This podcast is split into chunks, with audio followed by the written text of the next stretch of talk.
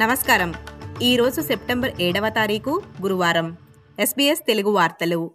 చదువుతున్నది సంధ్యావేదూరి ముఖ్యాంశాలు.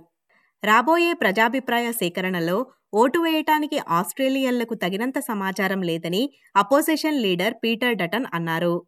రాబోయే రెఫరెండం విఫలమైతే మరొక ప్రజాభిప్రాయాన్ని ఏర్పరుస్తామని ఇండిజినస్ ప్రజల్ని గుర్తిస్తామని కానీ కాన్స్టిట్యూషన్లో ఉండరని ఆయన ఆదివారం చెప్పారు.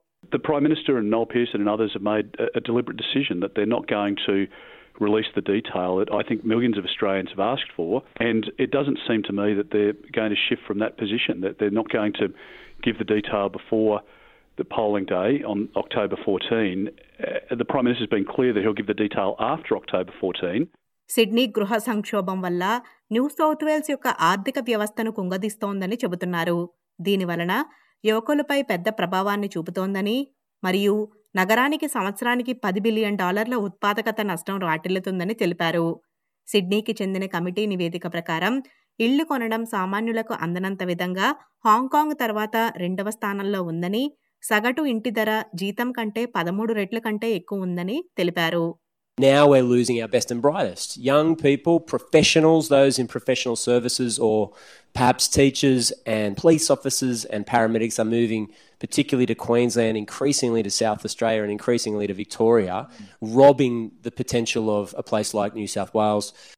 Qatar ఎయిర్వేస్ను నిషేధించాలన్న ఫెడరల్ ప్రభుత్వం నిర్ణయాన్ని ట్రాన్స్పోర్ట్ మినిస్టర్ క్యాథరిన్ కింగ్ సమర్థించారు వారానికి ఇరవై ఎనిమిది అదనపు విమానాలను ఆస్ట్రేలియా అంతర్జాతీయ విమాన మార్కెట్లోకి చేర్చాలని వారు కోరగా ప్రభుత్వం దీన్ని తిరస్కరించారు.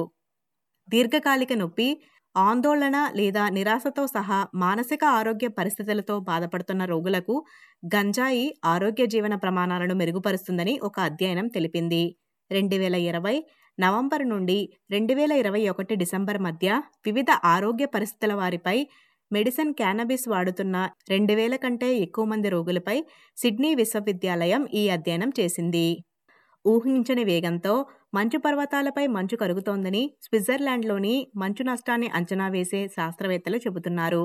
Glaciology professor Swiss glacier monitoring network head Matthias Huss మాట్లాడుతూ ఈ సంవత్సరం వారు ఇంత మంచు కరుగుతుందని ఊహించలేదని మరియు తమ బృందం దీన్ని ఎదుర్కోవడానికి సిద్ధంగా లేదని తెలిపారు.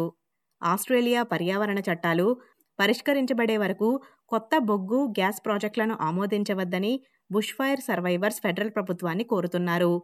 ఎన్వైర్న్మెంటల్ మినిస్టర్ తాన్యా ప్లిబేర్సేక్ మాట్లాడుతూ ప్రస్తుత పర్యావరణ చట్టాలు సరిగా లేవని మరియు వాటిని పరిష్కరించడానికి కొత్త నిబంధనలపై ప్రభుత్వంతో సంప్రదింపులు జరుపుతున్నట్లు తెలిపారు. ఈ వార్తలు ఇంతటితో సమాప్తం. మీరు వింటున్నారు ఎస్బీఎస్ తెలుగు.